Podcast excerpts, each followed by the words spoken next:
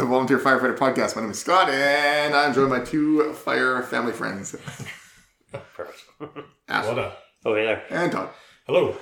And tonight uh, we're going to talk about something we've already talked about several times, but um, I think we're, we're just talking about how maybe we'll re-examine some of our past episodes, particularly when we first started the first like, like 25 episodes. We talked a lot about tactics and a lot about like, uh, for instance, RIT, like what we're going to talk about tonight. Yeah. Um, we talked about these things. We're going to see if anything's changed over the over the years, over the last four years, however long we've been this for. Whatever it's been a thousand years. It feels like- but uh, see if it's changed. Also, for those of you that maybe don't want to listen to our old episodes, Which we understand why. the sound quality was poor and we weren't as polished as we are now. We're so polished now. Yeah, dialed.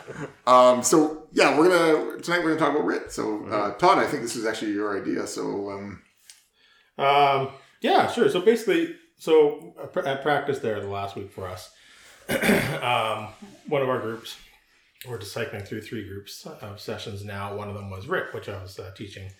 Uh, we just went over a review with everybody, just kind of see where they're at, make sure everybody's uh, kind of fresh with radio comms, because we know that's the first thing that kind of goes for shit Yeah. when something happens. Um, and then just some of the strategies and tactics, uh, to think outside the box a little bit, and then we got guys running through some of the props that we have as well. right, Um, we definitely didn't have enough time to touch on a lot of the stuff. We wanted to do some scenario stuff afterward, but we ran out of time because three hours sometimes with Rit just isn't enough, right? Sure. Um, but yeah, the, basically what we started with was just the actual uh, what constitutes a mayday call. You know, when should you be thinking of making a mayday call? Mm-hmm. So some of the stuff we discussed was if you get disorientated, lost, mm-hmm. make that call early. Mm-hmm. Because in the past, we've always been fairly proud, right? You don't Sure. no, I'm going to fumble my way through this, find my way back out before I say anything because I don't want to feel embarrassed about it. Yeah. So, you know, just getting rid of that ideology of, you know what, it's okay to make that, that call until you get found and get things situated and then Mhm. re-tack whatever your, your plan was. Um, the other one was, of course, if you start feeling unwell or somebody, your partners, um, gets injured or, or sick during it. And then, of course, the big one, firefighter down or collapse Yeah. Yeah. or something inside the structure happens. right. Yeah, I think uh, back to the radio comms. we were doing a practice uh, last week, which I don't. We didn't talk to you about. Um, we use the actual. We use the pool. So we have an outdoor pool um, in town that's obviously closed for this for the winter. Um, but we use a pool building, so they, we have the change rooms and and a bunch of stuff in there. It's all nice and dark because it's all like cinder block walls. Mhm. So we were doing a building search in there. So it was good because it gives you some narrow hallways and, and a wide, and then it, it opens up to a wide space. So it gives them a chance to search a narrow area, open in a wider space. So they had to change tactics and searching a little bit. Mhm. Um, and it was interesting because I didn't really give them like I didn't say this is how I want you guys to search. I said these are the numerous options on how to search, and I want you guys to search.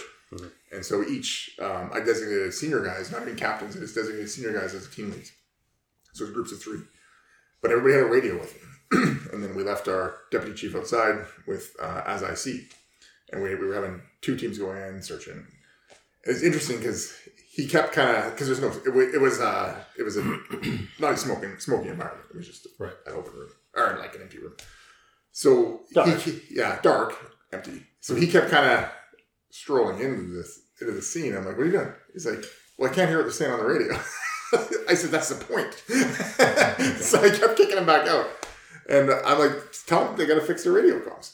And then we were noticing, like, you know, as it, as always happens, you know, your, your, your gloves on, you're trying to search. They now they lose that, you know, their mic falls off. So, like I said, you know, I kept expressing to them because we were doing a lot of bump ups. So we were, you mm-hmm. know, every time we hit a pinch point, we had the guys calling for a bump up. And I think at one point, because we were so deep in that building, we had like six guys on the hose lines. So we didn't have like two guys weren't trying to pull a hose in. There was six people at pinch points trying to push. And I, you know, I said to them, I said, you know, radios are going to fail. That's the first thing that fails in every fire crowd is friggin' radio calls. I said, use your voice. So call it, like call it on the line. So you know, they and, and they keep it simple, like bump up, and they all call it on the line. So it was definitely something that we noticed. It's definitely something that we noticed with the um, the comms always drop. Right. Um, but one thing we did do, uh, actually, we'll get into that later about uh, about the evac. But Yeah. Yeah. We'll touch base further Yeah. on that, I guess. Yeah. but I think over time, RIT's changed um, from when we started. Mm-hmm. Uh, definitely from when we started, because RIT always to always be what they used to do. We throw down a tarp. Um, someone Yeah. throw like Nobody, nobody really practiced Yeah. the best RIT procedures, right? Like No. you say, oh, make sure you establish RIT. Like you know, you kind of knew, okay, you got ten minutes, you know, to set things up, etc. Um, but then people start throwing down tools on a tarp. But then, oh, so I need, I need a Halligan. Yeah. That would migrate off Yank. the RIT tarp. Yeah. you know, Yeah. things like that. Yeah. Um, The last And- thing, and who- the, the only thing that's left is the RIT bag. and we, didn't- and we didn't have a RIT bag at the time either. Yeah. when we first no, got yeah, it. yeah. And then who was the guys we used to leave on a RIT? It was usually the either the oldest or the newest. The newest, exactly, which is totally But the guy, the, the person who couldn't probably like like ah, I got a bad back. Put me on a RIT, okay? or oh, this guy's super young. Yeah, you, st- you, you you're brand new. Just sat, stand on this tarp and, and watch because we need this guy here. Like we need to have we need to have a guy on RIT, but Yeah. he should be you know he's, they had him as like the the rookiest of the rookies was standing on the tarp just so in case someone checked we had a RIT guy. Yeah. and then of course over time we're like no RIT is RIT is like the SWAT team Yeah, in the fire exactly. department. yeah, you need the most highly trained, highly capable members on the department. Yeah, so there was that big change. That was one of the big changes was was getting into like using uh, higher level members. Yeah. I think the other big change was the, the biggest change was we're no longer stationary. Mhm. Like, don't stay on that tarp. Like start doing your do your three. You know the IC is doing three sixty. Captains are doing 360, 360. Either the RIT leader, if there is one. Mhm. Sometimes there isn't. I mean, some, I mean there's always one leader because if, if you and I are partners, one of us is going to take lead. Yeah. But Yeah. both RIT guys can go do a quick walk, Walk around the building, man. Look for gas lines. Look for exits. Um, listen to where the team is. We're, we're big on following the team as they're going through the building. Like, Mhm. look into the window. Oh, he's right there.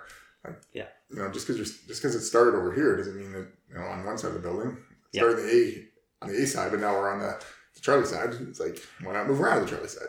Yeah, a- absolutely. You know, like I think, um, like you said, the majority of it back in the day was, you know, you establish kind of your your RIT tarp and your tools, and you just kind of hover and, and stand there. Yeah. Whereas there's there's few different things here. There's there's the RIT team and the RIT responsibilities, Mhm. but then there's when the RIT is activated. Then there's also um, RIT procedures and self rescue for the firefighters, right? Right. So like it all kind of goes hand in hand. Yeah, and I, I remember like we've had discussion. We had, we had a we had an instructor come in and was teaching us. Was he teaching us fire officer one? I think it was. It was that, yeah, I was either fire officer or, or training instructor. Yeah, and we had I think it was a no, it was definitely fire officer because I was Yeah. there. So Yeah. we had a, a massive. Nah, I wouldn't say that. That was an argument. It It was was a pretty good disagreement. It was a pretty good disagreement because he was from the old school. Like he's like, no, your RIT should be parked on that tarp. They should never leave. And we're like, that is ridiculous. Yes. it was like, no, he needs to move around. No, why would he move around? I'm like, they have to move around because they have to know what they're dealing with. Mhm. Like they should have eyes in the whole building. I mean, they should know if they're going to chop a, if they're going to chop a, a window into a door. Like if you know, like what I mean, like we're on the, you know, we're on the first floor. Okay, there's a good window there. The guys are working in this back corner. Um, if something was to happen right now, we should have a chainsaw. We can cut this, make this into a into a nice exit route for those guys. Now, don't do it unless we have to. Of course, Right, we don't yeah, want to destroy the house if it doesn't need to be destroyed. But um, throw ladders, move around the building, get people to start throwing RIT ladders. And by RIT ladders, we now go on a different, little bit, slightly different angle, so we know it's a RIT ladder, right? Yeah, I think so. Let's let's actually let's let's expand just on the RIT team's roles and responsibilities, Sure. and then we'll talk about more of the self rescue kind of stuff we're doing with the RIT training. Right. So to keep going with that is yeah. So what what's RIT's responsibilities? Right is like you were saying, Scott. You're 360. Yeah. Um, looking for those gas shutoffs, looking for um, power issues, lines where, the, where they're attaching to the house, secondary means of egress, softening doors, softening windows, Yeah. getting a, a rescue action plan in case the guys go down. And that kind of pairs up, depending on the type of structure you're dealing with, what tools you should be bringing out in your tarp. Because we always do, and we still kind of do the same. Like, oh, hey, here's your RIT tarp. What kind of tools you guys want to bring? Go grab the stuff. Next thing you know, everything's on the tarp. Yeah. I was like, hey, I'm proud of you guys for thinking all that, Mhm. but simplify it a little bit. That took you a long time to do that. Yeah. Yeah. So let's look at the type of structure and where the fire is and what we're dealing with, Yeah. right? Um, one, if a Mayday call took place and the RIT starts getting activated, we know it's going to take 12, 14 guys for a rescue for one firefighter. Mhm. So we're going to have a lot more bodies involved in RIT all of a sudden. Yeah. So as we start developing our and, and actually our rescue plan, we can start bringing in more tools at that point. Like Yeah. start with the basics. Yeah, I think those first initial tools like the you know, the Halligan bar, the axe, maybe even some of the battery tools that we run now because we didn't Yeah. back in the day we didn't have Yeah. battery tools really Yeah, that exactly. work well. Um, so maybe some of those battery tools like a reciprocating saw. Yeah. To cut like a beam off a guy, any that kind of stuff. Um, the RIT bag, of course, with Mm-hmm. the extra cylinder, in it. yeah. um, and it has an extra regulator in it. It has an extra um, um, universal RIT connector. Mhm. Maybe some door wedges. Got an extra rescue strap. Uh, we, we had some glow sticks. Shit on a rope. I haven't looked at the glow sticks lately and realized they expired, so we flipped at the glow, glow sticks last week. Nice. Um, so, you know, all those things. They're, they like I always tell the guys, like the first, the first two guys that are on RIT, Mhm. they're like a recon team. So Yes, they go Yes, in, Yeah. they crawl in, they recon what they need. If they can do a rescue, perfect. If there was like a window right there and they can get the guy out, perfect. Yeah. But if the guy's literally pinned underneath uh, a roof, Mhm. well, two guys with a Halimar and axe and maybe a, a, a little like couple battery tools aren't really going to do much. Mhm. Yeah. Like back to what you said, it's going to take like 14 people. Yeah. So now it's like, okay, now this is what we need. This is the extra resources we now need. Maybe we need the spreaders. Um, maybe we need uh, the, the K 12. Maybe we need all this other stuff. That Lifting we're, bags, who knows what, right? yeah, so, and we did that practice like that. Remember, remember when I built that big, I don't know, I think you were still on, in our old search building before we got the sea cans. Mhm. Um, I built like a, a 500 pound roof. I Yeah, it yeah. on the dummy. Yeah. Yeah, and then the guys had to use like a lifting bag and stuff to Mhm. try to get the roof off the guy. Right. I remember that. Yeah, so it was like that's more realistic. Like when Mhm. shit lands on people, you're not just gonna go in with a with an axe and halligan there. No, I mean, it exactly. might work, but And I think going back, even just just stepping back to just your outer prepping and stuff. Like once you do all those as a RIT team, you know, it, technically you're supposed to come back to the safety officer Mhm. and IC and say, look, this is this is what I have. Give them your face to face. Compare your 360. Compare your drawing that you have on your RIT board, and say, this is my rescue action plan. This is where we're, what we're going to be doing. I this is where I have secondary secondary means of egress. You know, I've softened this door or whatever. And when we say softening doors, like so, if you find say they're they're making a push on the alpha side door, Mhm. and you go around to the um, to the Charlie side and you find a door, you know, if it's locked, breach it. Yeah. But then ensure you Close it still, up again. still have door control. But the other thing you can do is take a flashlight, place it inside, turn it on, and then hey, I've got a uh, illuminated flashlight at that Yeah, door, that's so cool. Yeah, I never can thought of that be one. aware, right? Little things like that. Mhm. Um, if depending on, I mean, we don't really have a lot of bars and cages on windows and Yeah. stuff here. If they do, Mhm. cut them Cut off, 'em off. get them Yeah. done, gone out of the way. Yeah. So RIT's working.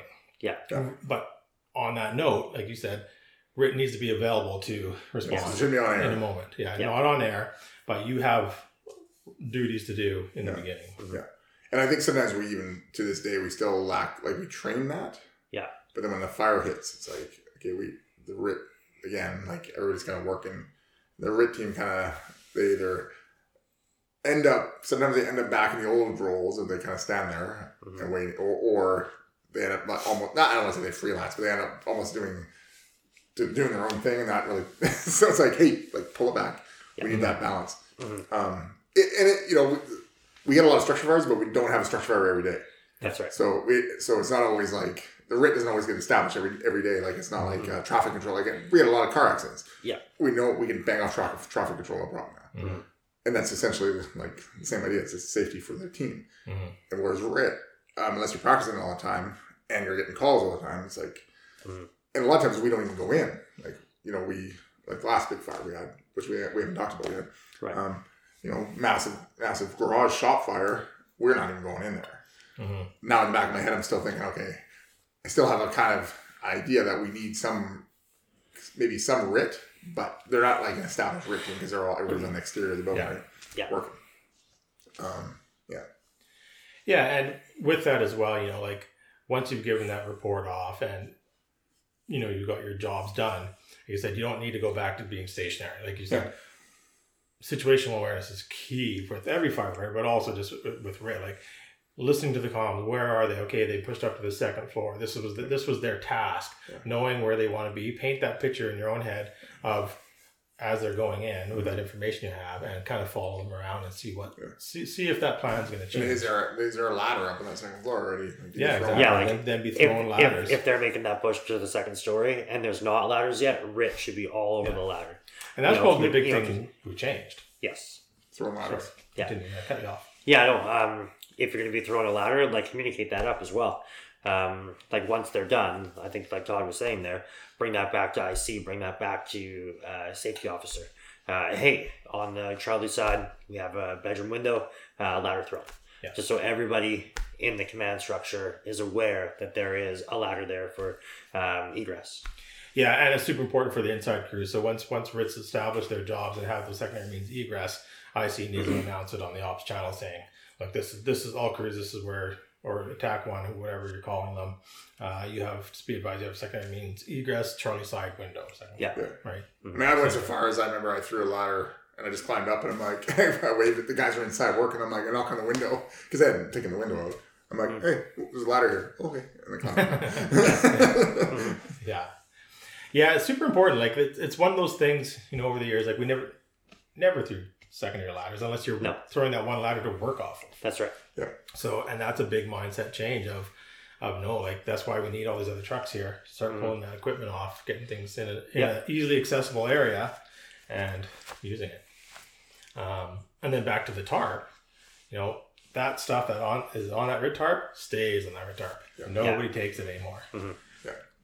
Yeah. Yeah. It may happen still. yeah, every once in a while, like, but Just a quick really borrow, right? Yeah. yeah. the, you know, the RIT guys are doing their 360 and he ca- they come back and like, where did my freaking Halligan bars go? It's it's always the irons. Like Yeah, that's the I easy know. one to grab, Yeah. right? Well, you know, and we got, Chainsaw. Yeah, chainsaw, um, Yeah. extra hose line is sitting there sometimes. Yeah. Like, oh, what's yeah, hose because line just we'll sitting uh, there toss a doing quick anything? cleave and roll there Yeah. with the nozzle on. Or, or sometimes a charge line we have sitting there because you know Yeah. people are like, oh, what's this extra hose line just sitting there? I can take that. Yeah, I was gonna say that's that's big too. Actually, man, we didn't talk about that. You, you need your um, your secondary line there Yeah. ready for RIT to go, Mhm. right, and make sure nobody touches it. Yeah. Yeah. Like we had our one fire south of town that we called you guys for as well. Mm-hmm. And we had a, a RIT line with our RIT tarp. And that hose line got used a ton. But it was like it literally stayed at the RIT tarp. And kind of just use And it. they were using it from that spot. So Right. like I don't mind that. Like you know, like things aren't black and white. Like because you're not using a always say- resource like you're, you know, you're, Yeah, spraying it- water. it's It's still not, there. It's not a fine. Right? You're not using the air pack that's Yes. in there. You're using Yeah. water that's And, rechargeable. and again, You it's I mean I know sure there's gonna be somebody listening that's gonna argue that, Mhm. but back to the situation, right? Like if Mhm. it's if it's a BC box, you know, this is the one area that we need to work on. And, Yeah. Oh, I just need a little bit of water application there real quick. Mm-hmm. Hey, I'm, Yeah. thank you, job done, right? Yeah, like Yeah. why why bring the guy from from the Charlie just to do a quick application when you can simply grab this and spray? You're And not dragging manpower. it away. Yeah, Manpower is exactly. always the issue too, Yeah. right? For us. yeah, always and never is. Yeah, Yeah. That's the only thing I say. Mhm. Don't talk. like- basically, other than yeah. water, Yeah. What's like water rescue. Yeah. Like that's kind of the only There's time. very few always and nevers in what we do. Um, uh, actually, back to that building search we did the other night. One we Yeah. had one of our new guys, um, and he hadn't, he hadn't done a lot of building search, Mhm. and um, he had actually because we had we had an uneven number. So what I, I had people doing a cycling in, and then I had these two senior guys kind of lead. Actually, three senior guys. They were kind of leading. Mhm. So they were leading the scenarios and or leading the um, the searches. So it was uh, nozzle, backup, and and captain. Like Yeah. what we were Yeah. designating as a captain. So senior guy. So they were moving through, and um, in one of the one of the not scenarios, one of the searches, the guy was told to do one thing. Um, they found the patient, and okay, you go out with your partner. Okay, and then the next scenario was the one guy's air started ringing because because by the time we got done, I wasn't letting them change their air packs out until they got until the end of the until the end of the practice night. Correct. So by the time we got to the, kind of the big scenario at the end, everybody was on like half air. Mhm. So, and I knew it was going to happen. I'm like, okay, we're going to do one with like six or seven people. So, you know, and I said, you're, you're only using one line now. So three guys go in, they start searching. There's three dummies inside. They start searching. Probably within the first three minutes, uh, one guy starts ringing. Okay, now what do we do? Do you all exit? You guys have guys on the bump up line. So there's guys all the way down the line that have bumped up. Can you pull one of those guys down the line? It's it, I, and I was leaving it up to the team lead to, to decide. So one team lead pulled the guy down the line, and he sent the other guy follow the line out because there's there's so many firefighters along the line that the guy was never alone, right? So he Mhm. goes out. Okay, that's one option, and then the other option is no, the two partners go out together. That's kind of Yeah. the way we always were trained, right? I'm okay with either option. They're both Mhm. safe. Yeah. But our newer member, he comes out and he's like I can see he's frustrated. He's like, ah, like, what's up, man? He's like, well, that guy told me to do this, and then ten minutes later, this guy told me to do that. I said, yeah. I said, he's like, well, who's right? I said, they're both right. Well, yeah. and he's like, what? I said, they're both right. I said, it's up to the guy on the ground in there to make the call. I said, that's why he's a senior guy. That's why he's a team lead. I said, mm-hmm. he's making the call based on what he sees and what his experience is. I mm-hmm. said, they're both right. I said, I'm not going to, it's nothing's cut and dry in this. I- I- uh, And he's like, oh, okay. Because I'm like, like this, you know, I, I get the book probably says one thing. I said, but I said, it's the person on the side making the call. I said, Yeah, and and they're what- both safe. And what it comes down to is strictly just back to the accountability. That's why That's we got our tags and passports. So, Yeah. and again, distance, type of structure, things like that. So, like if you have to exit for whatever reason, you know, and you got all these guys in the bump up line and you're 10 feet apart or whatever around the corner, you know, so you start making your way out, that uh, communication goes out Mhm. and then command technically should be like, okay, yeah, I know this firefighter is now off this team. He's here, you know, so they're all, that loop is always connected, right? Yeah. And that that's ultimately all it comes down to is the the accountability, or knowing where your members are. You know, the thing I was most impressed with the other guys, and th- we're kind of getting away from the RIT a little bit, eh, but actually, I guess it goes back to RIT, was how good our door control guys are now. Right. So at any point, I went to our door guys, like the guy on the door control, and I would be like, "How many guys are in there right now?" And they'd be like, six. Okay, perfect. How many? How far in are they? They're two length. They're a length and a half in, so they're Nice, thirty-five yeah. feet in. I'm like, perfect. Yeah. I'm like, I don't need to know all six guys, just as long as I know there's six people in there. I'm like, who's the team lead? Uh, Grant. Okay, awesome. Perfect. So now, now I know who's the team lead, how many people are in there, and because they're not going to remember six people going. Like, who are Yeah. the six people? Oh, like, like it's hard to know. But it's all that's six. huge Yeah. information, and as a door sure. control guy, Yeah. that's awesome to have that info. Yeah, hundred percent. Yeah. and It's that's funny. so good because it takes that big that pressure off the IC because he's doing all the other stuff. So he doesn't have to be like, ah, oh, I missed a guy. Where'd he go? like, did somebody go in? Hey, door guy, how many guys are in there? Ah, cool, perfect. Yeah, like you already know how many people are on that team, whether they're in or out yet. Um, like as they grab another member for the bump up, you come back to the door, be like, I knew I had a potential six people that were going to be going in. Yeah. At when I left, there was four. I'm back here now. Hey, how many guys do I have in? Six. Okay, Yeah. this entire team has now moved in, Mhm. so I now know. But that's Yeah, that, moving- that, that's you know tanks. still okay. You know, and that all translates back to the uh, back to Rit. Like the Mm-hmm. Rit guy could come up and say to the door control guy, how many people in 100%. there? Oh, there's Yep. so many people in there. and that's part of its job Yeah, as well. to written work with safety. safety those, those guys are doing that. Yeah. You know, we had so again, just to to say about the guy on the door, uh, our practice, which we won't get into, but it was just a, quick interior attack and then some roof ops. But again, like we had one of our new new members was on the door, and like I go up to him and I'm like, "Hey man, how many, you know, how many guys are in? Two, perfect. Uh, how far in are they? Oh, they're just right in there. I'm like, well, I don't know what that is. Like, what kind of building is this? And, then- and then he's like, oh, right.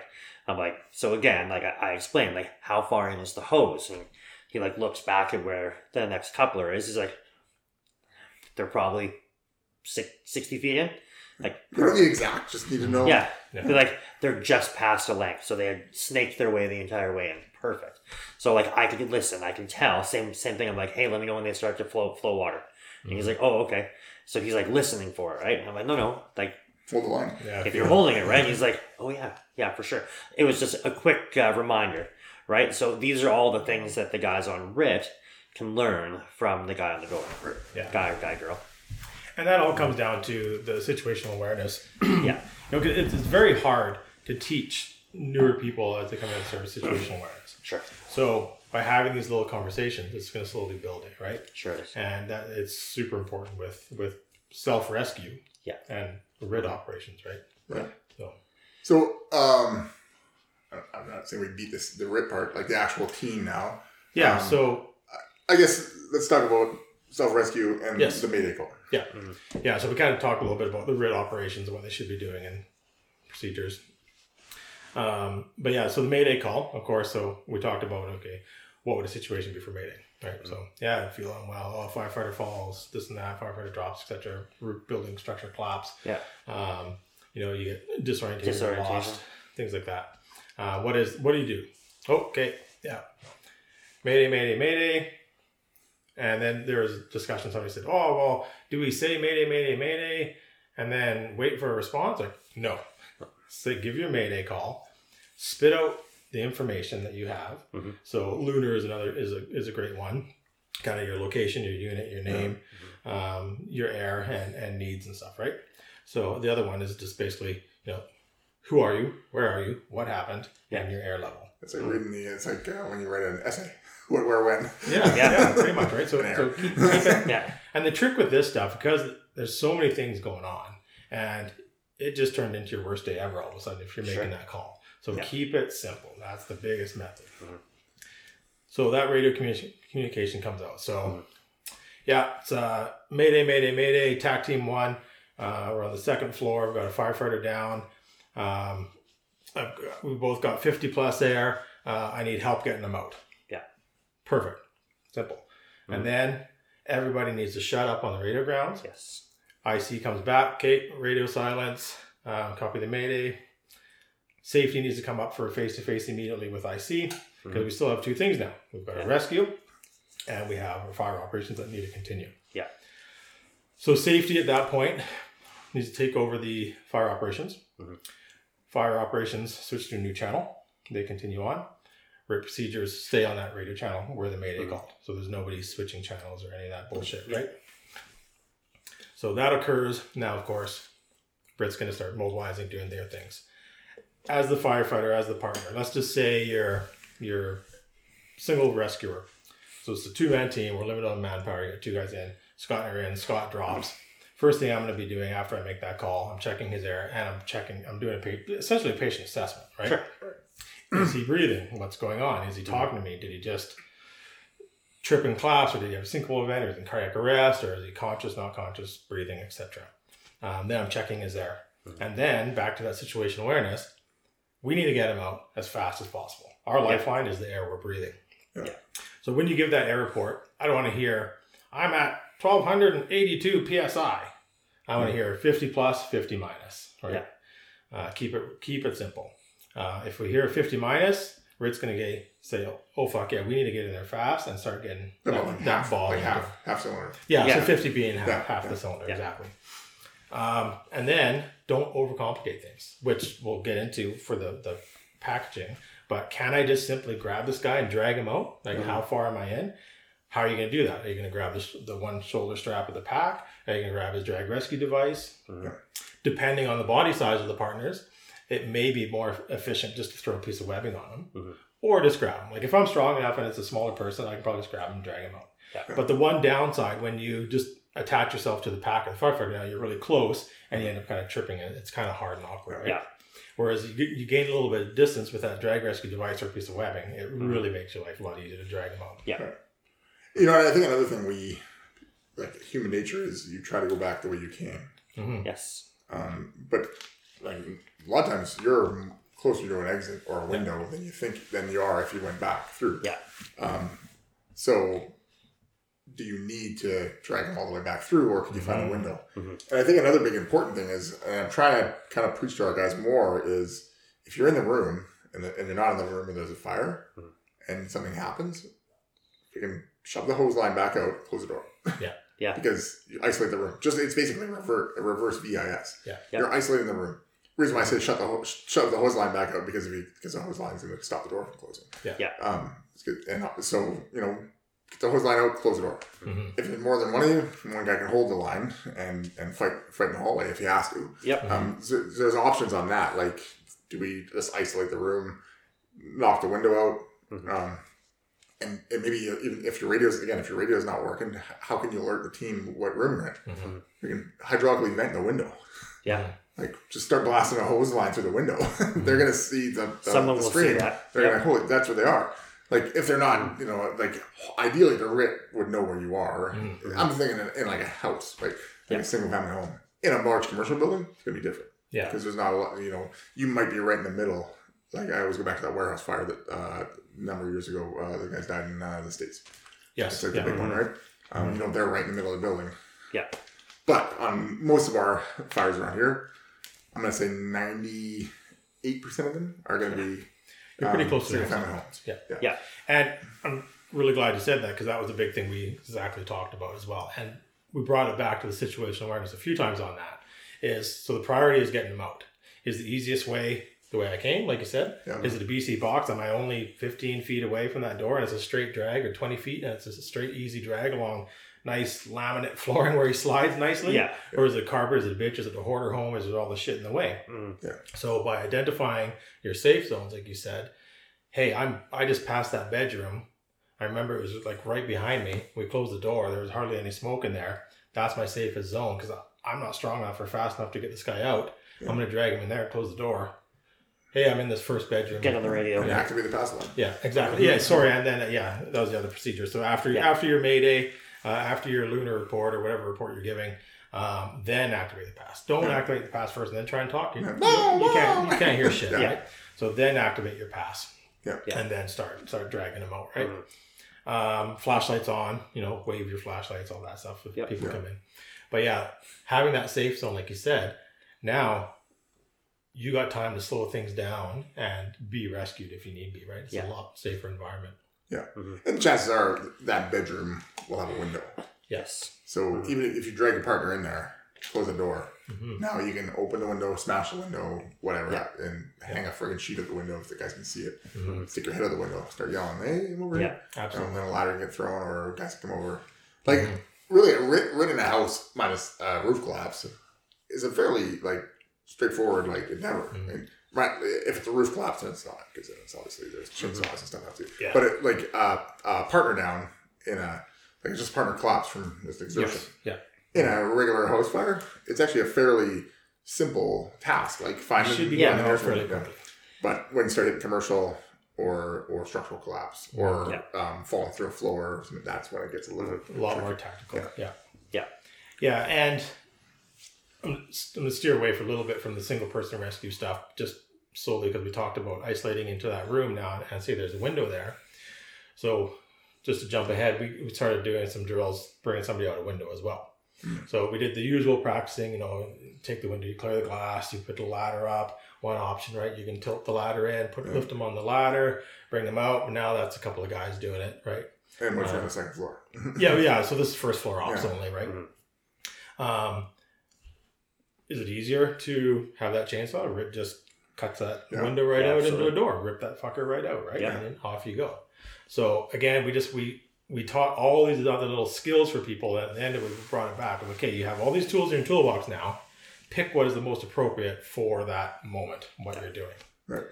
So that's and again, it's back to that situational awareness. Can't say it enough. That's Mhm. that's the biggest thing with RIT and any of these procedures.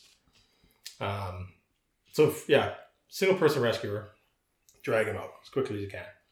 If you can't get him out, if you have to wait for more people to come in, start packaging. Mhm. So what are we gonna do for some of the packages? So packaging, um, you know, we right away you're gonna because typically when I don't know when we train this, typically we we have them face down because ninety nine percent of the time the guys are crawling in some way, shape, or form. Um, you You know, know, they're gonna fall prone. they're yeah they're gonna fall probably face down or, or kind of prone. Yeah. So um, first before I roll them, you check their because that's Yeah. part of the lunar. Um, uh, loosen their loosen their waist straps because that's where the I think I don't know I know on our SCBA that's where we loosen our waist yeah, straps. Just pull up back by your Yeah. hips. opens up. I don't know what you guys are. Are you guys? We're the same. Oh yeah, yeah, you're the G1s, same. yeah. Yeah, the G one. So we loosen the waist straps. Mhm. Um, put the guy, roll the guy over. So now he's basically on his side because he can't roll him on his back because he obviously has an air pack on. Um, roll him on his side. Um, loosen the chest straps. Um, kind of shimmy everything down so it's low, riding really low on his waist. Um, get into that kind of that yoga position where you take one leg up over your shoulder and Mhm. make the submarine strap under their crotch. Mhm. And the whole reason why we're doing that is so when you start dragging them, because an air pa- uh, SCBA is it'll start lifting up and it'll start either a coming off or b or both. It'll start ripping their uh, mask off. Yeah, knocks right. on the back of the helmet, Yeah, which hits then the helmet, forces down the mask. hits the helmet, yeah. yeah, it rubs on the mask, does all these crazy things. So if you can secure it in, then you're, they're good to go. The other thing is, which we practiced once uh, with me, is the guys actually dangled me out the window, hanging off a submarine strap. Um, The G ones are they got they got that kind of new that little issue with it that it opens when you when you hit it. Have you guys did that? Yeah, exactly. Yeah. The buckle opens. So it's when it takes a direct hit. Mhm. Would I still trust to hang off it? If it's life and death, I'd hang a guy off it Absolutely. all day long. Yeah. Um, I mean, even if you're hanging a guy off and he drops ten feet and breaks his leg, it's better than dying. so Yeah, so, sure. so you know, that's that's a good system. Like you hang a guy off the strap, and now he's got the submarine strap. Whereas I think if you just did it with just off the the guy's going to slide through and fall. so Yeah. Let's let's bring it back to what you're talking about with the with bringing the leg up over your shoulder and stuff and the straps. Right. So we always make sure we're gloves on doing it and not letting go of the Yes. uh, and you're the fumbling buckles. around, because it's so I, I've lost them. Yeah. Yep. Like you, you let go and oh shit, now you're Yeah. fumbling around trying to find it. yeah. So you, yeah, so you connect it, um, and then you lower it back down. As soon as you lower it back down, it tightens everything up. Yeah. And then, but then you still go back, retighten everything you can. Mhm. If you can do up the waist or the chest straps, some of the guys are pretty big. You can do up everything tight, Mhm. as tight as you can. Um, this is all happening while the RIT team's coming in. Yeah, this, hopefully. this is Yeah. a partner Yeah. prepping the Yeah. patient. Take prepping for packaging, and then take your rescue strap out and um, loop off the SCBA off a hard point in the SCBA. Don't loop off the um, the hose of the, The SCBA. hose. Yeah, rip it off. The other good one you can do is uh, again, it all comes down to like you said, Scott and Ash is the we want to avoid anything coming up and bumping into that mask and stuff in Yeah. that helmet because it starts loosening off your chin or pushing down your forehead. Um, the other one, good one with the webbing as well, is just uh, doing around the arms, across the chest and across the back of the neck, yeah. uh, and then it just it really holds Yeah. your neck and everything nice and stiff with the strap. now, the drag rescue device has always been kind of uh, well, when you pull on it, it's the, like yeah, it tightens up on the shoulder. It basically does what which what you said, Yeah, loops under the arm. but at the same time, it's it's right on the back of the neck. Yeah. Yeah. And I was thinking about this the other day, oh yeah, a couple months ago by now, is what if we took that drag rescue device, pull it out, and then looped it through the SCBA? Mhm. So now it's like I away haven't from the tried head of it. yeah, I was just thinking, huh, because then that would kind of tie your SCBA into your your your Mhm. jacket It puts everything together. and it would get it away from your helmet. I'd Mhm. like to try that. yeah, that's a good point, right? Is I mean, we practiced grabbing it and using it, but it's never been my go-to in a RIT scenario. sure. I'd rather just, I mean, I keep my webbing in my left jacket pocket. It's a big pocket. It's easy to grab. Yeah. Um, and you can loop that thing through so fast. Yeah. And it's, it's way more versatile. Yeah. It's kind of my go-to. yeah, I mean, I like the I. I never used to like the drag rescue, but I'm like, ah, there is obviously a reason for it. Mhm. Yeah. but I, I think it was uh, it might have been better designed on the shoulders or something, but maybe not right on the back of the head right here where I understand why it's there because it's high, it's easy to grab, Yeah, it below but Yeah. it's still, yeah, no, you make very valid points, right? Because then Yeah. it's, it's still tipping that pushing the helmet. lid down, right? Yeah. So, um, yeah, here's what it is. Now, in your prep training, did you guys practice CPR? We no, we didn't get around to it. So I wanted to run through all the skills and door breaches and stuff first, and then we're going to do a scenario with the firefighter down CPR. Okay. Which well, let's talk about that one later, though. Yeah, yeah, Yeah. Um, so single person rescuer again, get them out, drag them out as fast as you can. Think of your other situations. Find a safe zone if you can. Things like that. Keep in constant communication. Uh, update the team, uh, and it's really really important. Just back to the after the Mayday call is what are your needs and resources required, right? Like paint the picture for the RIT team and for command of what's going on, what I need. Mhm. If it's a collapse, say, yeah, the roof collapsed, he's pinned, I can only see this much of him, etc., etc. I've tried lifting something off him, I can't lift it. Okay, sounds like we're gonna need some more longer bars, whatever, right? Yeah. So really paint that picture. And that brings it back to once the RIT team goes in, like you said, Scott, is kind of that you're you're that recon team. You're going in with some tools, but not yeah. everything. Whatever. Then it's like anything else, you're going to have your team leader in there taking over comms, checking the firefighter, getting the air established, and then, hey, these are my needs. This is what we're doing. Right. So really, really paint that picture because it's there's nothing worse being on the outside trying to figure out what they need. Yeah. And we were having that discussion even through our building search the other day. Um, you know, we were talking about how sometimes um, the officers or the incident commander starts asking the guys inside too many questions. Yeah. What's happening now? Did you find the fire yet? What's happening? Because it's so hard being like the person on the outside, like, Waiting. What's happening? like you don't know what's happening. You want to know what's Yeah, happening right. away, and you know. But at the same time, you got to let them work and do the thing. But you're also like, well, you need you want information.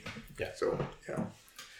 Yeah. So one person technique, of course, webbing. There's lots of little things like that. Uh, and now you start getting into the two person rescue.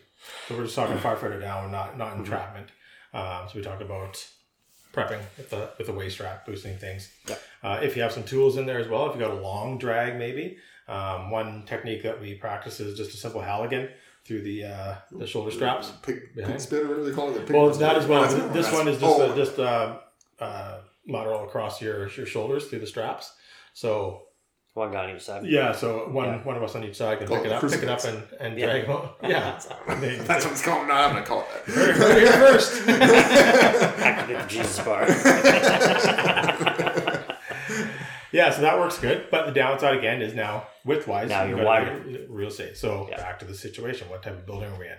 Yeah. Uh, then, yeah, fucking the good good old. Figure out. Yeah, right down the Figures. Yeah. Yeah. So the um, New York hooks work great for that. yeah, they're nice and short, and they're and they're rigid. Yeah. Yes. Like the uh, We may have um, been to New York bar. you guys been to New York bar? I, I've been trying it. Yeah. Who are you lifting? yeah, Wait Earl. Yeah. I was gonna say Earl. I think. Oh, oh, doing it. Okay, sorry. I thought you meant you've been to the last practice. No, no, no. Oh no. yeah, we definitely did. Yeah, we been when Yeah. we were lifting a big guy. Yeah, Yeah, we tried right. to. Like, Yeah. like he's, he's just like a big farm boy stout. Yeah, yeah, Uh, we, yeah. so we we're like, all definitely- right, let's try it on the biggest guy. And next thing you know, like, like, whoa, hang on, stop, stop, stop. the bar's bent. but yeah, that works. That works good. Uh, like um, um, a pike pole. No. I don't think I've ever. I don't think I pulled a pipe pull since we was in New York. Bars. no, gosh, no. They are. I hate Yeah, pickles. next to useless. Yeah. yeah. But the New York bar works great. Yeah, there's a place for him, sure. Uh, downside with that is if it's something heavy, now Mm-hmm. just the two of you front and end, it's you're taking a lot of weight, taking the- the- you're lifting them right off the ground. Yeah. Yeah. Um, the pro to that is, of course, if there's debris and stuff in the way, and you got to go over obstacles. Yeah. He's elevated already. It's a pretty Yeah. safe, quick move to get him out. Yeah. Sure. Um, there's there's all sorts of other little little techniques guys use. There's a Superman out the window. The old Superman event. You know, you like put your feet on his hips, like you're airplaning him out the window. Yeah, so the, Yeah, Den- so the Denver drill. So Yeah. that's the Denver drill is designed for a very confined space, Right. uh, and you have to go out a window. Say there's a bunch of debris or whatever, and you can't don't really have access to go around them. So you're gonna you're gonna prop them up into a sitting position, uh, facing uh, facing the uh, window. The other guy's gonna scooch in behind, you know, uh, sort of facing you, and you're gonna put your uh, your feet on his pelvis. You're gonna kind of hold his uh, his shoulders as he goes up, and you're gonna leg press him up and hand him off the other guy's window. Mhm. It sucks. It's a ton of work. Well, Yeah. especially like if, obviously if the person if the person's totally unconscious. Yeah.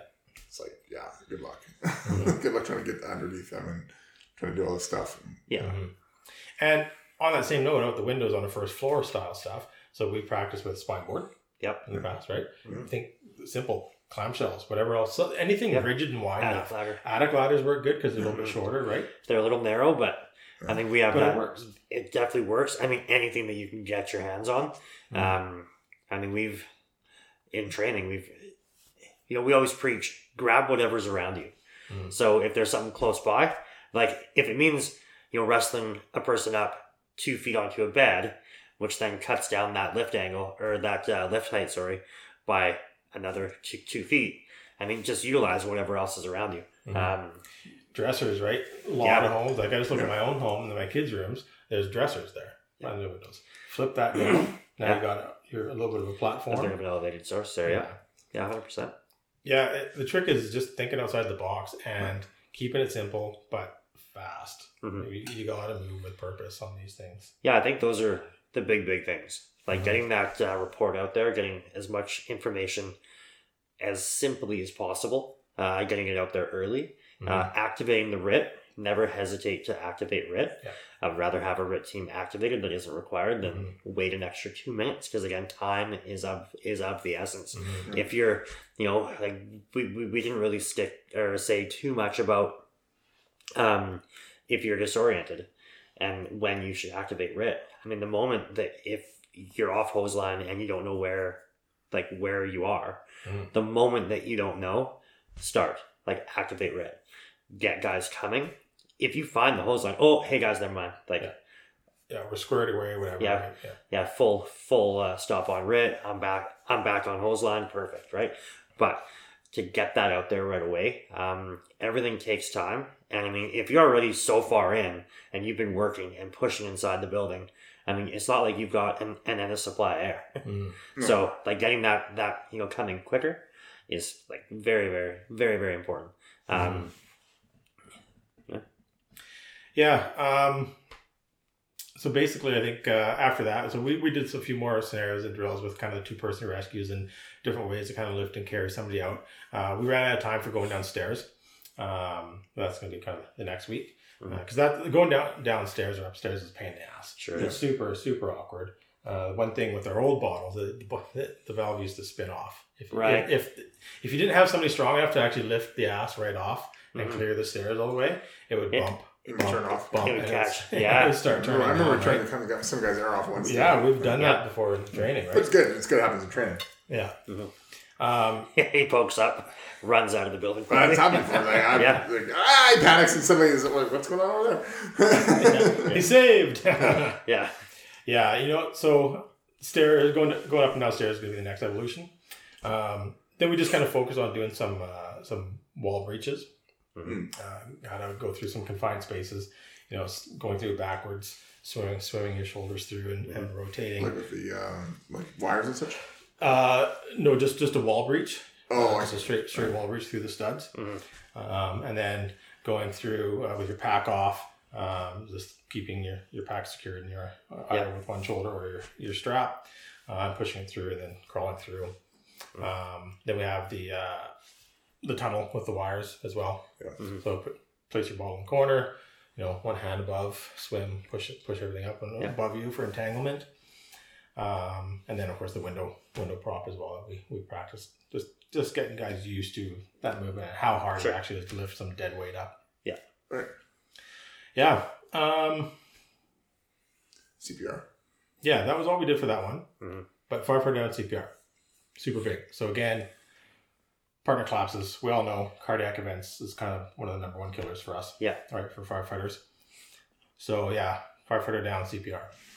Yeah. So once you get them out now, Mhm. so you're not doing CPR inside the room. No. Because it's gonna be first of all, it's gonna be super ineffective. Exactly. So what they need first, like I know always in CPR, you need to be on the chest first, but no, what Yeah. they need first is to be able to frame Get hot out of zone. the IDLH. Yeah. So drag them out of the hot zone with basically everything we just mentioned. Get them out of the hot zone, and um, and also once you're out there, now you got more hands. So, Yeah, that's and we know what it takes. You know, for proper CPR, it takes a lot of people. Mhm. For firefighter CPR, it takes even more people. Mhm. Sure. So we drag them out, get them in that kind of. I'm not gonna say get them in the cold zone. Get them in the warm zone. Yeah. probably. Just get them, get them Just away get 'em from away that yeah, active where, where you can point. yeah, where you can take SCB off and stuff. Um, now one person gets on the chest right away. One Yeah. person on the chest. Someone goes uh, gets AED. Um, we always preach like who should be running that call. Like we always say, okay, who should be on who should be on the chest right now? Mhm. And a lot of times guys are like, oh, the highest trained medical guy.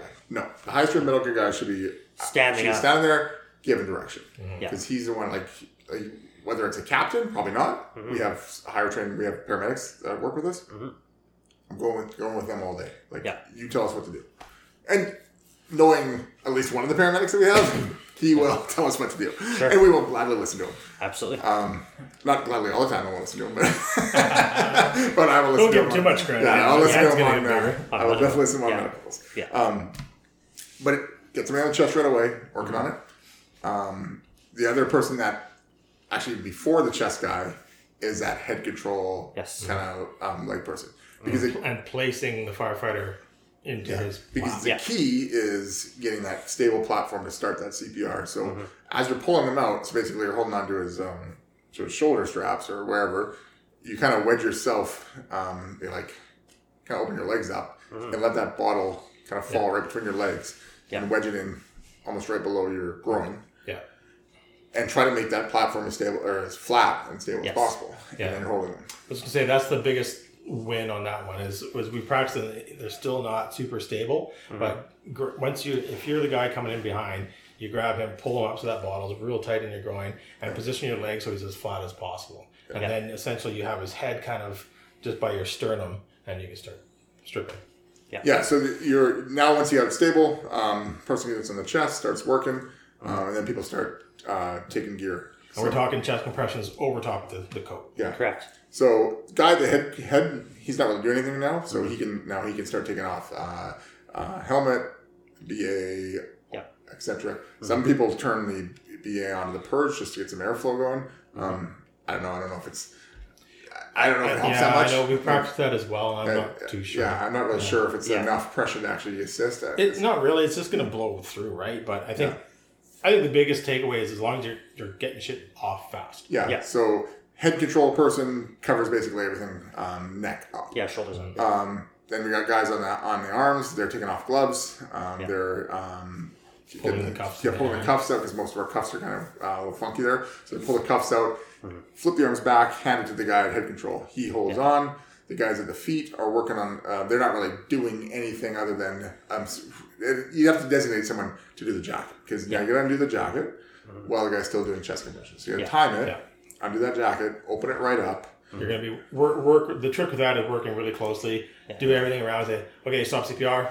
Yeah, Zip past where his hands are. He's back on Yeah. the chest immediately, opening that jacket up. Yeah, because we have a mix of, of uh, zippers clasp. and clasps. So Because we're transitioning to the new gear. That's right. So if you're on that chest and you're, you know, working away, you can get maybe the top two, you can get the bottom two, but there's going to be one or two kind of right in the middle. In the way. And it's like one, two, three. Okay, ready? One, two, off. Clip, clip, boom. And you're really only missing like one or two rotations there. Um, if it's a zipper, same. Like you're, you zip yourself right on down. And, uh, oh, Todd has a call. Oh. Start your fire mutually. Another Uh, fire just, alarm. just a fire alarm. just a commercial fire alarm. Um, so yeah, you you'll get that zipper down. You're waiting, waiting, waiting. Okay, three, two, one, and it's Yeah. completely timed because you don't want to be on, like once you're on that chest, you want to be on it a hundred percent. can. Yeah, So now that you kind of got them, um, jackets undone, arms are up. Um, now you can actually kind of do that that oyster shuck as we call it. yeah, yeah, exactly. So And the trick with that is so now the guy at the head really grasp onto those uh, those cuffs Yeah. and lean back and pull it tight. yeah, So then, uh, if you're watching the video, basically the, the patient is laying his arms up and then just and the guys hold on to the legs Yeah. and pull. His pants stay on him; they don't come off. Pants stay on him. Pull him right out. So now now he'll be a firefighter. There'll be a firefighter with pants on, um, suspenders, and a uh, and uh, like a t-shirt or whatever they had underneath. it. yeah, Yeah. Now the t-shirt can get cut off, AD can get applied, pants can stay on for now because Yeah. that that's not interfering with CPR, at all, right? Yeah. So, Yeah. so you can get, then that will open it up, and a lot of times if you plan it right, you can actually even put a backboard in, so the guy slides right under the backboard or right Yeah. under the clam, whatever. If you're thinking ahead of time, absolutely. You, And know, you you, know, you have that spine board out there. Yeah, so again, uh, manpower and, and always, like we always say, plan ahead to be ahead, right? Yeah. So, you know, that's coming out. Technically, all your stuff should be at that position ready to go as that firefighter comes out already. Yeah. Like, kind of part of some of the RIT team, maybe the medics are already advancing up, right? You, you know, that's one thing we haven't done a good job with is showing that to the paramedics. to the Yeah. paramedics. We should probably Yeah. do a better job at. I mean, like we've we've went to down to their to your station Yeah. and Yeah. talked to them, and they've shown us the ambulance and shown us where stuff is on the ambulance. Mm-hmm. We've never shown them what we do though for um, for when one of our guys is injured.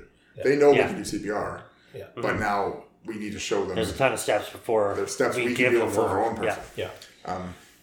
because I feel they try to take over. They're gonna they're gonna get their shears out, try to cut. It's gonna be a gong show. yeah, Yeah. At that point in time, essentially just politely ask them, okay, just step aside for We'll, we'll literally fix it. less than a minute. Yeah. Mm-hmm. And uh, that guy's going to be shocked right out of that jacket fast, right? Yeah. Yeah. Mm-hmm. The other niceism is if you're the guy that just was finished CPR, you know, just support the head and neck as they go Yeah. down, and then the next person beside you then jumps right back on the chest and gets on the CPR. yeah. Yeah, it's super effective. It's very fast. Mm-hmm. Um, because yeah, like in under a minute we can get them get them out Sure. and be on that chest right away. Because the one thing we know for cardiac arrest is is that early uh, high quality chest compressions and early defibrillation is key, right? Mm-hmm. So having all that stuff there is, is big. Yeah. Yeah, um, I really like the firefighter CPR down stuff, and, and I feel we always need to throw those evolutions in every now and then. And we haven't actually Yeah. done it. we haven't done it in a while. A while. Yeah, a couple of the newer guys were It'll uh, come out soon. were making a comment about that. Yeah. That I think they've seen it once. Yeah, it's gonna have to come out again. And you know, RIT and like firefighter down, CPR, these are all things that you obviously hope you never have to use. It's uh, you know very high level of importance, very very very very low occurrence. Halo. Halo, Yes, Halo, exactly. High occurrence, low acuity. Yeah. So right. I mean, Yeah. but those low yeah. occurrence. High, Low uh, occurrence. high acuity, low occurrence. Yeah. but those are the things that you want to be dialed on, right? Like, Mm-hmm. you know, you talk talk about RIT and, um, you know, the likelihood in Yeah. like in our lifetime of, of that being a thing. Um, is it probable? Sure. Mm-hmm. Um, have we had a true RIT event? I mean, I I, I haven't seen one. Yeah. Um, but it's something that I want everybody to be like super dialed on. Yeah, it's one of those things as training officer, like I balance. Like I'm like, okay, Yeah. ah, like there's so much stuff you got to train every Mm-hmm. every week or every year, sorry. But every week we only have a finite amount of training. Mm-hmm. It's like, okay, do I train RIT again, or do we train another skill that we also haven't trained in a while? Yeah. And then plus then it gets it's closer to summer, then we got to do some water rescue stuff. Yeah. Okay, well, how many water rescues do we have a year? And then I got the ropes guys going, hey, we haven't done the ropes in a while. I'm like, yeah, I know, but we like do one rope call a year. But give Yeah. them ropes is a skill that diminishes for a lot. Yes. Um, and then we also have to practice, obviously, like the, the bread and butter stuff, like the, the core firefighting skills, like mm-hmm. running nozzles. And, But and then you can tie it together. Like you can do layers of, of training um, on top of it. So, Like mm-hmm. you can do you can do hose lines, you can do venting all at once. Can. But then you're you're not paying as much attention to things that you should be. Yeah. Like we sometimes throw a RIT scenario in on a on a, s- on a sim. But, a- but we haven't Yeah. trained the bread and we butter haven't necessarily doing trained it. it lately. Yeah. So it's like, yeah, there's always that balance. Yeah. And that's the hard thing about the training because like you're like, okay, what, what haven't we trained lately? Yeah. Well, we haven't done this lately. Okay, do we need to train that? Mm-hmm. Like, okay, we haven't done pumps in a while. Okay, well, Yeah. Yeah. yeah, What was Right. interesting, our newest officer approached me the other day and said, like, how how many practices a year are like what we used to call uh, playbook practices. So things that is like goes towards the our basic firefighters. our basic firefighter skills, Yeah. and like just kind of of all of our practices, you know, annually. Um, I kind of said, like, man, I mentioned maybe sixty percent, and of that sixty percent, on top of that is our monthly meetings. On top of that is our like not bullshit Christmas stuff, but like all, all of our Christmas things, all of our you know, there's a couple uh, community events that we do, you know, so it doesn't take long for that sixty percent to now be filled up with the other forty is going to be all of that stuff, right? Yeah. So you really only have a very like a, a very small window to get all of this information out to the guys every single year and sometimes you may only get to hit something once and there's really no choice but to layer, like, to Mm-hmm. have three or four skills taught in one night. yes Because you cannot, like, okay, we're only going to do inch and a half hose line tonight. yeah That's right. no, we got to do like we got to do a hydrant. We got to do like we got to do so many things Yes. because we just like that would be that'd be great if we could spend three hours on having one person run a nozzle. If everybody ran a nozzle for three and a half hours, freaking we'd be awesome with the nozzle. Yeah. we just can't spend that much time on it. Yeah. No. And then I always look back, at, like I always look at the law enforcement guys.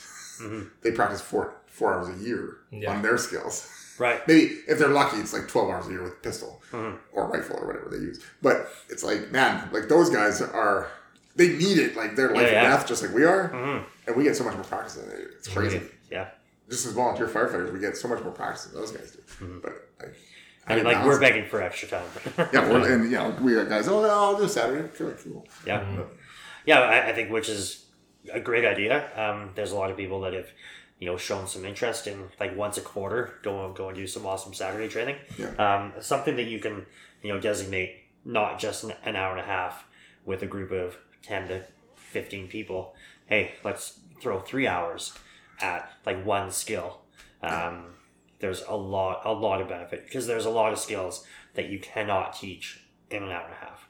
Um, auto x is one of them. We'll we'll do a quick auto x practice and Yeah.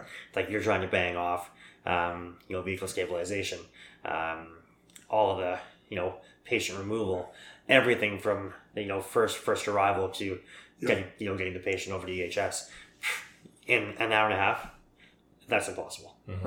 So Yeah. we do outside courses we do you know potentially weekends Long weekends. Yeah. um, yeah, but uh, I think RIT is actually that's kind of one of those things that you know it's kind of impossible. You can teach the basic packaging, you can teach the firefighter down, but like rolling through those sims and getting some of that repetitiveness, you kind of need the extra time. Um, which I think would be a super fun Saturday to kind of set up like It is. back to back to back sims of like RIT shit. Mm-hmm. would, would be fun. Well, that's still like we we did for three hours there, and it hardly touched base on a lot of the stuff. Yeah. You know, we still need to go over the stair evolution. Still need, need to do a scenario. Needed to do firefighter on CPR. Didn't get into like going like doing a building collapse or a structure collapse where you actually have to bring uh, uh, guys through confined spaces or over obstacles. Yeah. You know, once you start doing that, you're burning through a lot more air, you're Sure. using a lot more guys, Yeah. and you know just how you position yourself to to pass off the workload. You know, pushing and pulling, and then Yeah. you know crawling over a thing, and then turning around and pulling them up, and like there's so much more to it. How we've done in seminars. Yeah. You know, back at that practice we did last week, that search that search Yeah. practice, um, where I wouldn't let them. Well, I, I, well, I wouldn't let them change out their their cylinders until they were ringing their bells. Um, so what I did, what I actually did is I, while they were prepping for their final scenario, I laid out four full cylinders on the ground, and that was all the spare they could use. Mhm. And there was like, I want to say there was like seven or eight of them. Yeah. So I started the scenario. I started the final scenario off with okay. There's three patients, and I, I kind of touched on this. Three patients inside. We're starting at this door. Um, you know, they're pretty. It's a pretty big building. Like, Yeah. It's actually bigger than I thought it was. Yeah, for sure Um, and there's there's basically three or four rooms that are big they have to search, and they're in there, and, and they're somewhere in there. Um. So what it started off with was yeah, you got the IC outside, so he's obviously not in there, because he, he's just down there. So he doesn't actually count the scenario like he's not Mhm. going in. Yep. But we started off with um, a nozzle, um, backup person, and the, the team lead. Mhm. So they kind of went in, and for the final scenario, I said, "You guys got to crawl in. I know there's no smoke, but you guys got to crawl in." Mhm. We always teach them don't go down on your hands and knees unless either uh, you can't see, like visibility is so limited that you have to drop down because of the smoke level, because we know that's going to get more visible down there, or heat. Heat is pushing down. So two reasons. So a lot of guys just walk in. I'm like, no. I, unfortunately, in this one, we had to pretend there's heat, so they drop down. Yeah. And I think the guys made it around the first corner. Uh, captain or the the team lead called for a bump up. So not the door control person, but another person came in. Correct. They got they they start feeding them hose. Well, they get to the next corner because it's a you know it's um, a change room with no door, so it's got the kind of the the Zigzag offset walls yeah. so you can go around without seeing people get changed. So now on the next offset wall, now they have to send another bump up. So now they got two Yeah. bump up guys Mhm. every every angle. So now there's all these people in there. Well, inevitably they get in like the first twenty feet, and the bell starts ringing. Yeah. And now they're like, oh, what do we do now? Because now they now, like I said, they have to figure out who goes out, Yeah. who stays in. Do we totally stop the search and send everybody out? No. Let's keep going because this is a primary search. And I said, you know, the fire. You're we're searching towards the fire as fast as we can because that's really where the danger is. You know, we this is a big building. We're not going to start searching like a really heavy search back here because the danger is on that end of the building. We need to get Yeah. to the fire, search, and then maybe come And then back, work and then search back. Yeah. So they're searching. They'll start ringing, and it was actually very interesting to see. So first one come out, Mhm. and I was out there. I'd, I'd help them change their cylinder out, Mm-hmm. and then they start. They keep going. Well, now the next person's bell will start ringing. So now they have to run. They have to come back out. And by the by the end of it, now everybody is now basically cycled out, and now they're. I said, now you guys are out of air. Not like there's no air left. There's no Yeah. spare air left in the ground. So now you have what you have left to find the rest of the patients. Mhm. They all we they ended up finding them, but it was like it was very interesting to see them run out of air and then have to get out. Yeah. And then switch out while they're outside. It wasn't like everybody had like a full cylinder of air to move Mhm. around. So they were getting more cognizant of like, okay, I was just gonna say that's Yeah, a really good yeah, drill on, on Yeah. just the consumption, right? Learning how much you're using and, and Yeah, sure. how much ground you can cover in a limited amount of air. Yeah.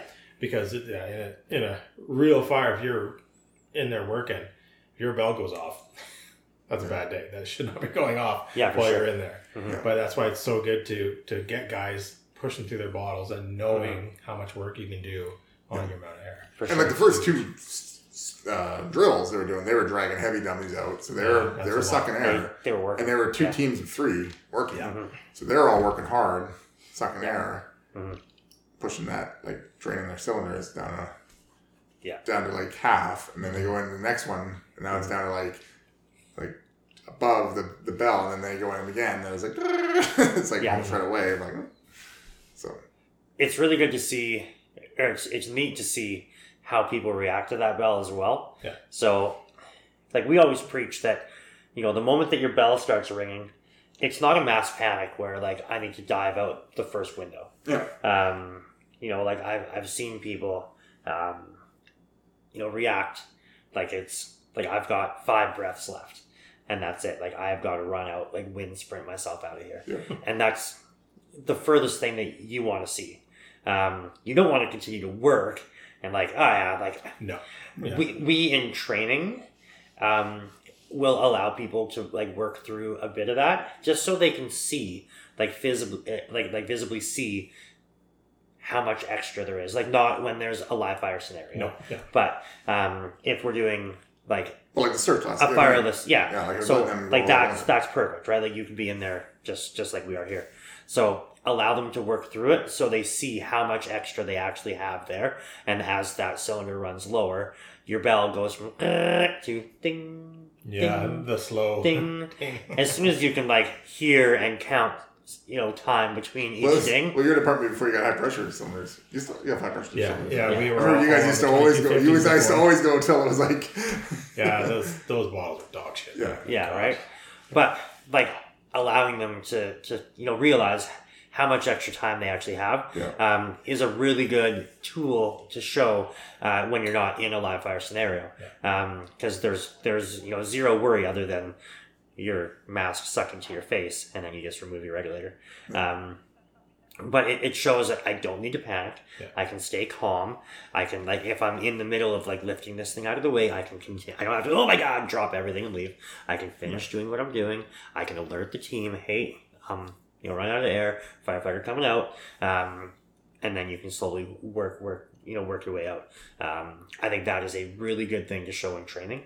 So when that bell does start to go off in, uh, if you're an interior team, if you're a search team, whatever it is, like you should be monitoring that for sure. But if it happens, it's not a panic. Yeah, I know one thing we've talked about before doing consumption drills. Yeah. Um, and, and that's that's really humbling because it, that's the the full on. Uh, so Yeah. you got a partner, you're carrying a cone. Okay, your air is on, you're breathing. Okay, just spin the bottle off, pat him on the shoulder, start walking. You know, so you're just breathing normal Mhm. until uh, you know your air starts running out. Then you start doing your purse lip breathing to see how far you can actually walk.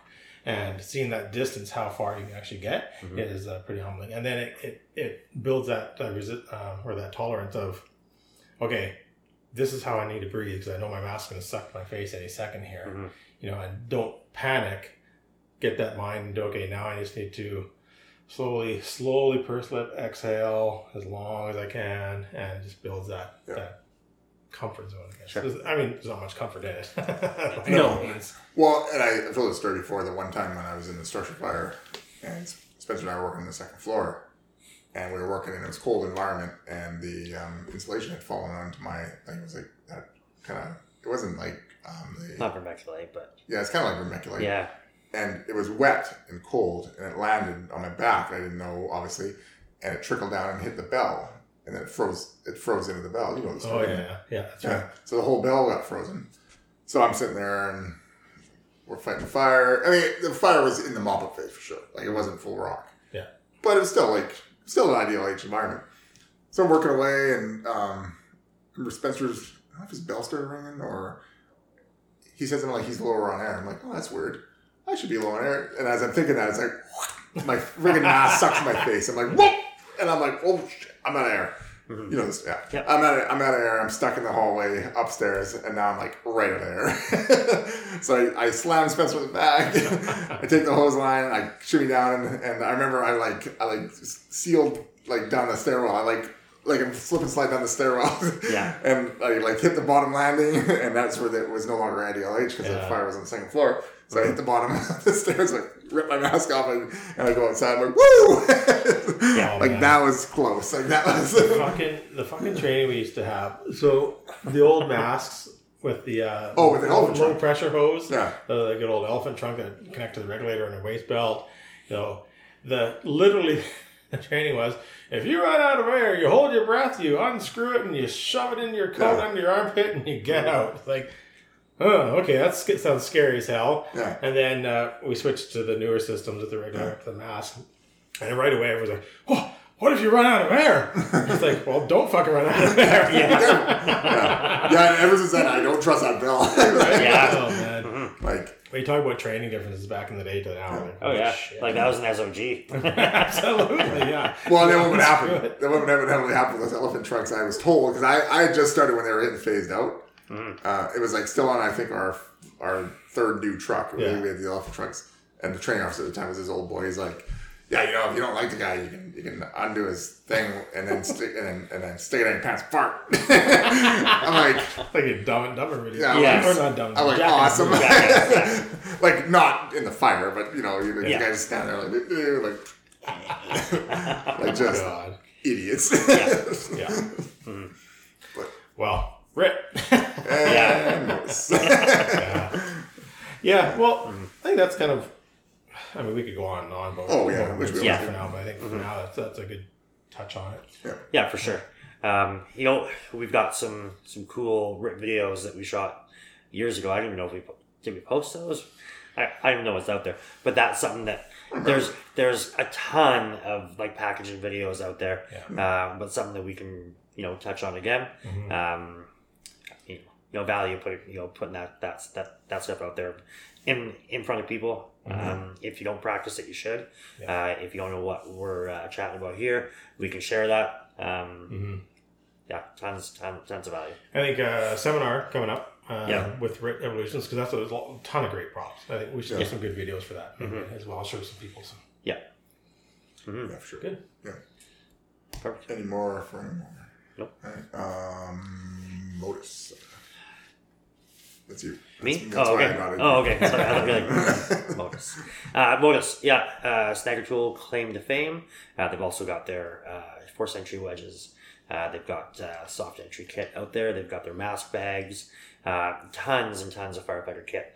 Uh, they've got their uh, fire life videos that they have out there. Uh, ours obviously is super awesome. Um, so check out their uh, uh, Facebooks, their Instagrams, their YouTubes. Uh, if you like the product that you see from Modus, um, DTFF5 is going to get you 5% off your next order. Right, Todd Manscaped. Manscaped. Yeah. Uh, so we're still in January. So um, cancer, you know, it's it's brutal for us um, firefighters. You know, one of the concentration areas, of course, is your groin, and part of keeping your groin nicely groomed is the Manscaped products. Yeah. So with the uh, the lawnmower and the weed whacker for your nose hairs, Mhm. Um, Toner. the Oh, toner, yeah, I did Yes. this. We're on camera the toner. Yeah. Uh, Manscaped is an awesome product. Uh, we, again, you know, we don't uh, endorse anything that we get behind and really enjoy. Mhm. Um, we just made some videos. That's going to go live. Yeah, there's a right? video that drops. Uh, if you're listening to this, the video is already live. It's dropping Tuesday morning. Perfect. Uh, so uh, another another one of our man, Manscaped videos. Another videos one of our awesome productions. Yeah. Yeah. yeah. And if anybody's been following us, they know it's high quality cheese, right? So Oh, for sure. Yeah. yeah. But yeah, Manscaped, uh, you know, yeah, keep everything groomed and uh, um, and smooth. Smooth. We like the smooth bore down there. Yeah. Uh, it's a great product. Um, it's a lot safer product. It's it's yeah, it's a great great quality. What's the code? Our code is DTFF20. We'll give you 20% off Manscaped. And free And free shipping. So yeah. we'd really appreciate if you guys go on there, check it out, um, check out any of their products, um, and use our discount code. Mhm. Yeah, they're a new company that uh, uh, is uh, supporting us, so we would be really appreciative if you could go and support them. Uh, it's for you know, you know obviously with uh, firefighter uh, cancer awareness month, it's an awesome time to jump on board. Mhm. Uh, you'll love it, your wife will love it, and uh, uh, Or whatever. or whatever. yeah, whatever. Um, your spouse, your partner, whoever on a Saturday night. Yourself. Yeah. exactly. um, yeah. Um, awesome, awesome product. Awesome, awesome. You know, uh, company. Yeah. Um, yeah. Jocko Fuel. We haven't talked about Jocko Fuel lately. We haven't, and we absolutely should. Um, Yeah, my I- buddy I- just made a post uh, saying, "Oh, I finally got the Jocko fuel," and he took a couple of photos with it on his truck. Oh, good. Nice. So I was gonna send him a message like, "Hey, d- hey, did you know?" Yeah. So I don't recall what the. It's DTFF 10? It might be Yeah, I think it DFF is, 10. Yep. Uh, so Jocko Fuel, if you go on the Jocko Fuel website, uh, anything on the Jocko Fuel website um, is uh, available for discount. Uh, when we were down in California, uh, we Had a uh, lot of that. we had yeah a, a, a fair amount. Um, It's really tasty. yeah, it's it's it's good. really good for like it's not the classic energy drink. Um, you know that's that's one one thing I Well, there's other stuff too. It's not just we had Jocko Go. Yeah, we had Um, Jocko we Go. a number of other things that Yeah. go with that whole uh, Mhm. line. There- There's Yes. like milk and all that kind of Yeah. stuff. Yeah. And uh, supplements. Yeah, which is great. Uh, so any of those things are available. Uh, so hop, hop on the jo- the Jocko Fuel website and uh, DTFF10, we believe, is it? So Yeah. If that um, doesn't work, let us know. and we will Mhm. find the right one. Yeah. Ninety-nine percent sure it's DTFF10. But there's so many discount codes we have now. We have fives, tens, twenties. Yeah. If only we wrote shit down. yeah. yeah, absolutely. Uh, yeah. In your book. Why isn't that in your book? I know. Mhm. um. Stop the bleed, Todd. stopbleed.org or stopbleed.ca. Um, yeah, so three methods of major hemorrhage control is direct pressure, tourniquet application, and wound packing. Make sure you have a high quality tourniquet. Take it out of the wrapper because blood is slippery than shit. And uh, trying to And fight adrenaline sucks. for you. Yeah, adrenaline sucks. Look at the shakes. Yeah. Uh, so we have a lot of good videos on there as well. Um, to check that out if you want to become an instructor or just curious to see what it is. Um, there's all sorts of content out there. Make it high fidelity sims when you're training with it. Um, we've checked out our YouTube on it. Uh, we kind of did a, an instructor's point of view of the of the course content. Um, if you are an instructor, as you know, the course content is pretty basic, but we really like to liven it up and do some scenarios.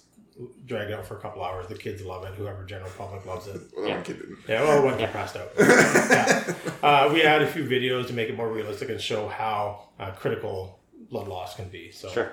yeah, stopbleed.org or .ca. Yeah, uh, Dr. Nick in RTAC. Yeah, Dr. Nick Sparrow out of the uh, Kootenays in BC, Canada. Um, they are uh, it's a mem- they're a subgroup of the ATAC, so ATACC um, group. Um, so RTAC is a um, right now they're offering an online version of the uh, rescue course there. Uh, so hop, hop online there, uh, reach out. I don't know if it's live, um, but they, they are offering um, an online version of it, and then on the back end of that, there there will be some hands on. Uh, but it is an awesome, you know, awesome, awesome program. Dr. Nick and his team there uh, do an awesome job uh, getting that information out there. Um, they do have that sort of shop talk. What do they call it? Um, Shop talk. Shop talk. Shop Talk, yeah. Um, where yeah, it's just a really really cool plat uh, you know platform. Um, check that out if you're interested in um, you know kind of sort of that uh, real world, the high fidelity version of uh, like stop stop the bleed, uh, but much much more in depth. Uh, where we at? Tanner Olson. Tanner Olson. Yeah, Yeah.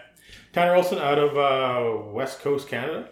Um, yeah, great country country music. Uh, we had him here live for your 100 year um, and coming for a seminar. He is secured. Uh, so if you're anywhere in the Pacific Northwest, I guess. yeah. Um, yeah. I mean, anywhere if you want to buy a plane plane yeah, ticket. absolutely. Or if you want to listen to him, you go on Spotify. yeah, Yeah. Oh, yeah. Want to save Yeah. the money. Yeah. Just- Yeah. Yeah, find him on any of your usual listening platforms. Uh, Tanner Olson Band. Uh, yeah, we really love him. He's, he's a great guy, great band. Um, Really get behind the music. yeah. And they can party pretty good. They can. party pretty good. hmm Or pretty bad. Depends which way you want to look at that. yeah. Uh, lastly is us, I guess. Mhm. Um, so, what do we got now? We got Instagram. Yep. We got TikTok. We just do TikTok. Yeah, absolutely. Oh. Yeah, we've been posting on TikTok again. We got Twitter, Yep. The YouTubes. YouTube's. Mhm. Hit us up on the YouTube. We're actually, uh, for those that don't know, we are starting to record these Yep. um, episodes, and they're gonna on YouTube. So um, you can see uh, see Ash spitting into a bottle. Oh, oh my god. Oh, man.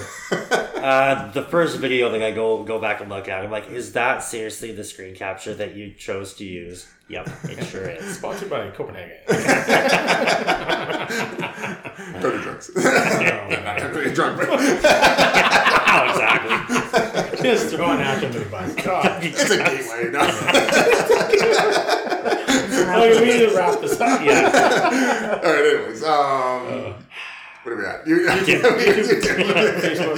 YouTube, Yeah. Facebook. Uh, yeah, check us out on Facebook. We post a lot of uh, our content on there and Yeah. links to where we can find our content. Yeah. Um, if you are, are in the area in BC, um, come to the seminar. Um, Yeah.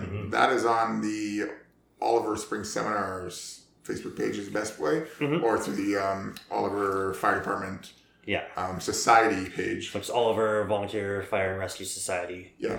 Yeah. Um, Is there also a link on the BC Volunteer Firefighters? There will be, uh, soon. Yeah. Yeah. Mhm. So, you know, seminar, I was actually typing up a letter, or kind of like a welcome letter for the seminar today. Mhm. Um, one thing is, it is not, you don't get a certificate out of it unless, you know, Yeah. we, we can, like we said, we can hand, hand draw you one. Um, it's really just a tool building um, weekend. It's also also a way to uh, introduce yourself to other firefighters from around the province, Mhm. make some new friends, um, meet some new instructors because we have a lot of instructors giving up their time just to come and teach. Um, it's good because you know they're giving us basically free content, Yeah. but they're also promoting themselves in a way where people may want to hire them to do other courses for. Yeah, some more in-depth courses Yeah. where there can can be an actual certificate Yeah, if, Uh, if that's what you're interested in. Yeah, we have nothing but uh, good feedback uh, from our seminar, um, and we try to make it, as, as we said, a real fire palooza. So actually, what it, A I looked up what a palooza was. It's actually a word. It means like something unique and cool, or. Extravagant? extravagant and unique. Yeah. So it's a fire palooza. Yeah. Fire Palooza it is. Yeah, we got lots of live fire planned, um, Mm-hmm. lots of AutoX planned. Um, still working on some uh, Fortis gas and electrical. Mm-hmm. Um, that's always fun. Um, everything's pretty much hot, like nothing, like hands on. Um, Mm-hmm. Yeah. Even some of the more stuff that you think would be not hands on, we try to make it hands on. Yes. So, um, environment, the Ministry of Environment shows up. Mhm. People are like, oh, this is going to be a dry PowerPoint. No, we actually, we actually flooded creek. Well, the creek's kind of there already, but we, we, we managed to get water into the creek Yeah. and they actually do fake oil spills and stuff. So Mhm. it's actually like even that, which could easily be done on a PowerPoint, they've embraced it and, fa- the fact that it's no, we don't have to be boring. We can actually make this a hands-on topic. So Yeah, I think that's some of the best feedback that we've received is every session there's something that you can pull out of there. Uh, like like Scott said, the networking is amazing. Uh, if it comes to the instructors, like we, you know, our our hall, um, Todd's, some of the local ones do instruct, but you know we also bring in a ton of other aw- awesome, awesome instructors, uh, vendors. Um, so there's a space for uh, vendors. I don't want to dive into that too much. There's some pretty cool information and coming we out here. You have a DTFF um, summer shirt coming out. Yeah, so there's uh, specifically made for these. So. Yep, there's going to be a, maybe a one-off design or so, so that's pretty cool. Uh, yeah, there's some pretty cool announcements that are going to be coming out for the seminar as well. So uh, definitely follow up on that if you're in the area um, or want to be in the area. Uh, there's a lot of cool opportunity. Yeah, and the other thing too, uh, not just for new people, right? Like I, I'm No. always um, when I do an introduction while teaching, you know, I always do a quick little roundabout of like, hey, how many years in you are? you? What's your Yeah. where are you from? And we guys, oh, it's my first year as a firefighter. I've never this is all new to me. I've never won SCBA. To yeah, I'm a 25 year veteran, done all this before, but this is it's awesome. It's fun.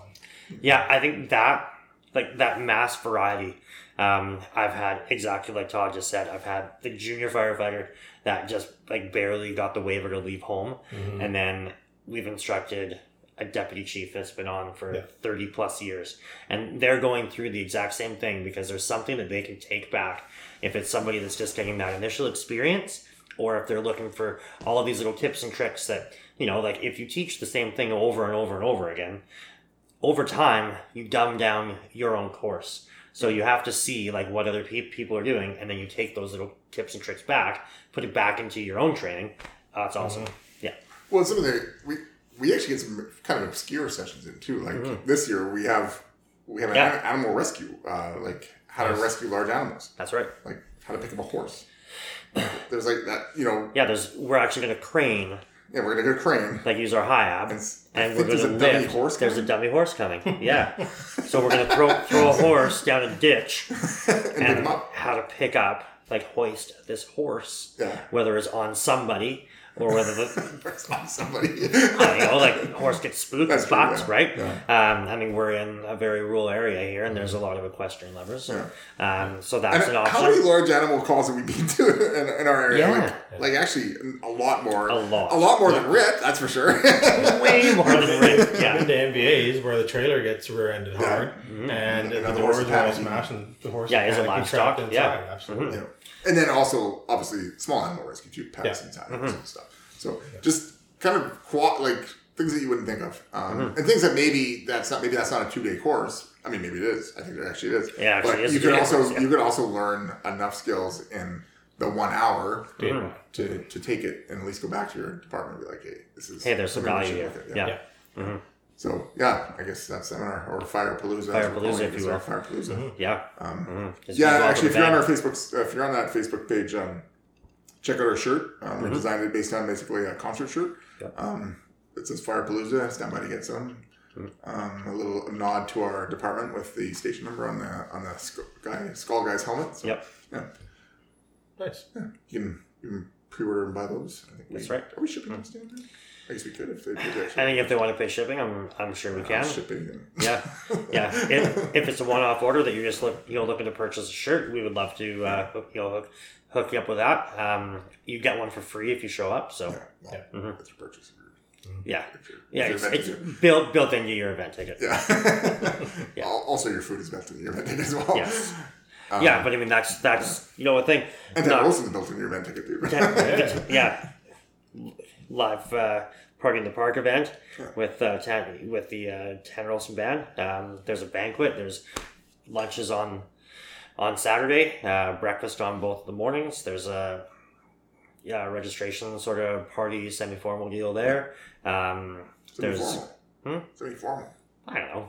I don't think you should like roll in with. I, I guess you can do whatever you want. I don't really care. As long as you buy a ticket, you Not can formal come. at. I, I think we we look semi. Usually, guys are in their station wear. Or Yeah. stuff. Generally, people show up at Yeah. the station. Yeah. If you come in flip flops and a t shirt, You're not gonna. if you paid, you're coming in. Mm-hmm. And you're going to stand out if you show up in a dressing room. yeah. That's right. Yeah. Yeah. Yeah. And by the end, you'll have your tie tied to your head and stand at your table. Yes. Anyways, that was Yeah. uh, more than enough information. Yeah. What if there'll So, be uh, this year? Is Whistler showing up? I don't know. Way to call him out on it, Ash. They are showing up. Uh, thank you and have a good night. But Thank you. Have a good night. good night. Stay safe. Stay DTFF.